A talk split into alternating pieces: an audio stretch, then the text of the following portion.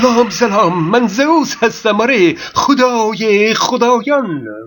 زیگموند فروید عصب شناس اتریشی و پای گذار رشته روانکاوی است. او یکی از ده دانشمند بزرگ قرن بیستم بود.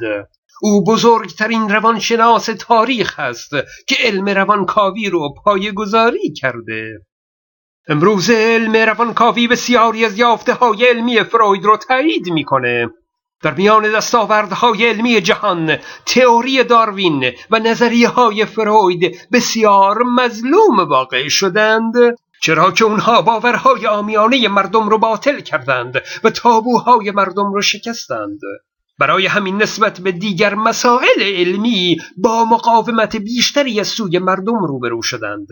فروید یک روان پزشک بود. او طرز فکر پزشکان رو عوض کرد. او گفت بیماری های روانی در هر بیمار حاصل تنش های بیرونی است که به درون وارد شده و با تنش ها در بیمار دیگه متفاوته. درمانش هم متفاوته. پس باید هر بار درمان بیماری رو از طریق خود اون بیمار از درون بیمار کشف کرد و اینجوری روش جدید گفتار درمانی رو ابداع کرد. او به درستی معتقد بود که مرد کامل و زن کامل وجود نداره و هر انسانی مخلوطی از روان و حتی جسمی مردانه و زنانه هست که البته یکی بر دیگری غالب هست اما دیگری رو مطلقا حذف نمی‌کنه.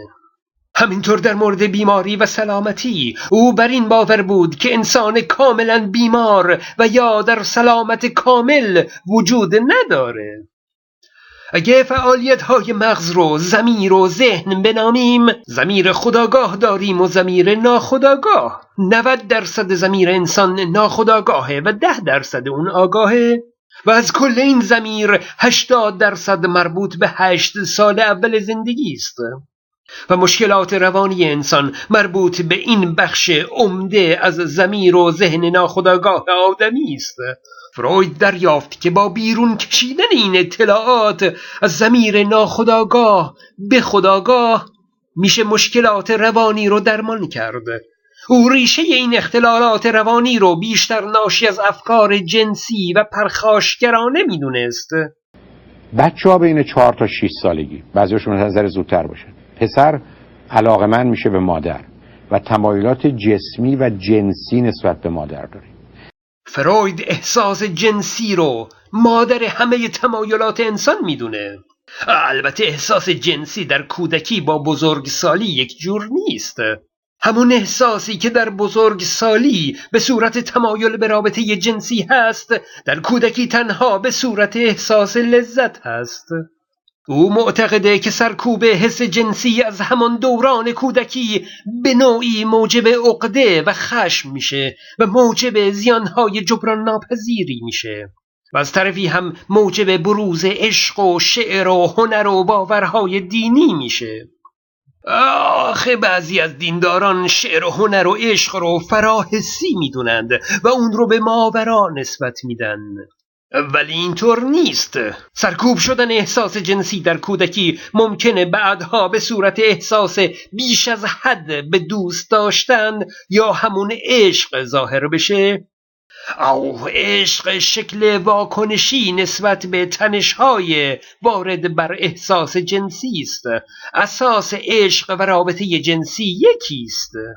از طرف دیگه هنر نه تنها خودش حاصل سرکوب حس جنسی است بلکه هنر در سرکوب و خفقان رشد می‌کنه. در جایی که آزادی بیان نباشه آزادی ابراز عقیده نباشه همون عقیده و بیان به صورت هنری نمایان میشه. مثل کاریکاتورهای سیاسی شعر نقاشی. گاهی این عدم آزادی بیان ناشی از محدودیت های اخلاقی جامعه هست. در شعر هم همیشه یک معنای سرکوب شده و مخفی وجود داره. خلاصه عشق و هنر حاصل سرکوب حس جنسی در کودکی است. باورهای دینی هم همینطوره. رو آوردن به رمز و راز سر و جادو عالم غیب و ارواح. طبق عقیده فروید همه اینها هم ناشی از سرکوب حس جنسی در دوران کودکی است.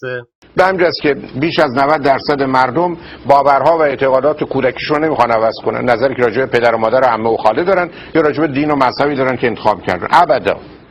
و احساسات و عواطفی هم که ما داریم. اگر احساس گناه داریم اگر احساس استراب داریم اگر احساس شادی و لذت داریم اگر شور و شوق داریم اگر احساس عدم امنیت داریم اینا تقریبا با ما میمونه مگر اینکه بریم درستش کنیم. بنابراین چون آسیبی که من شما می‌بینیم مال هشت سال اول کودکی است. فرهنگ سنتی مردم اصلا به مطرح کردن تمایل جنسی واکنش نشون میده.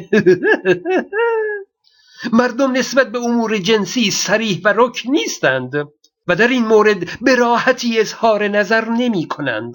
مطرح کردن تمایل جنسی اصلا زشت قبیه خجالت آوره نظرات فروید برای مردم سنت شکن هست و برای همین ادهی سنتی با زیر پا گذاشتن اخلاق سعی در تخریب شخصیت فروید داشتند. گفتند که او به آزادی بی حد و حصر جنسی اعتقاد داره و نه به خانواده. آه در حالی که فروید در زندگی خودش به دنبال رسیدن به عشقش مارتا بود و از ازدواج با او شش فرزند داشت و تا آخر عمر در کنار خانوادش بود. فروید دین رو نوعی دفاع ذهنی مقابل پدیده های طبیعی مثل زلزله و سیل و طوفان و مرگ می‌دونست. او معتقده که انسانهای بدوی در پی پناهگاهی بودند تا بی پناهی خودشون رو جبران کنند. باور خدا ناشی از ترس از عوامل طبیعی است. آه خدا باوران در رد این ادعا تأکید می کنند که برهانهایی سوی فلاسفه بر وجود خدا مطرح شده و دین حاصل ترس نیست. درسته. اما قدیمی ترین فلاسفه به 25 قرن پیش برمیگردند. فلاسفه یونان باستان در حالی که ادیان از یک صد قرن پیش به وجود اومدند. زمانی که نه درس فلسفه ای بود و نه برهانی اونها برای دفع بلاهای طبیعی بر مقابل خدایان قربانی می‌دادند. به نظر فروید دین یک بیماری عصبی جمعی است که معلول شرایطی است مشابه با شرایط بروز بیماری عصبی در کودکان. انسان بزرگ سال چون در کودکی به پدر تکیه می کرده در دوران بزرگسالی پدر بزرگتر و نیرومندتر رو برای تکیه زدن جستجو می‌کنه. شاید نام نمایش نامه تراژدی اودیپ شاه رو شنیده باشید. اثر سوفوکل نمایش نام نویس معروف یونان باستان. البته ماجرای این تراژدی هیچ ربطی به ایده فروید نداره. و اون منشأ افکار فروید هم نبوده. فروید تنها از اون تراژدی. برای ساختن قصه ای که نظرش رو راحت تر بیان کنه استفاده کرد. قصه ای برای شرح عقده اودیپ. فروید معتقده که این عقده اودیپ کلی هست و باور دین با عقده اودیپ در هر فرد مرتبط هست. احساس گناه و حرمت خدا در ذهن که منجر به تسلیم شدن و پرستش خدا میشه ناشی از عقده اودیپ هست. او دین رو خطرناک می‌دونه چرا که به تقدیس نهادهای شوم و منفی در انسان کمک می‌کنه. علاوه بر این دین در کنار باور یک توهم در ذهن مردم موجب مانع شدن از رشد تفکر انتقادی در ذهن مردم میشه. و پیامد این عدم رشد فکری محدود به مسائل دین نیست و بر دیگر حوزه های فکری هم اثر می‌گذاره. فروید نشان داد که این ممنوعیت تفکر انتقادی موجب فقر زدگی فکری انسان و کاهش خرد انسان میشه. خلاصه باور دین موجب کم عقلی میشه. او این رو من نمیگم. بزرگترین دانشمند روانشناس تاریخ بشر میگه. طبق نظر فروید دین اخلاق رو بر پایه های بسیار متزلزلی قرار میده. اگه اعتبار هنجارهای اخلاقی متکی بر فرامین خداوند باشه آینده اخلاق با اعتقاد به خدا مستحکم و با عدم اعتقاد به خدا متزلزل میشه. فروید معتقد بود که اعتقادات مذهبی رو به زوال هستند و پیوستگی دائمی دین و اخلاق منجر به نابودی ارزش‌های اخلاقی انسان خواهد شد. فیسبوک من رو هم فراموش نکنید. من زئوس هستم.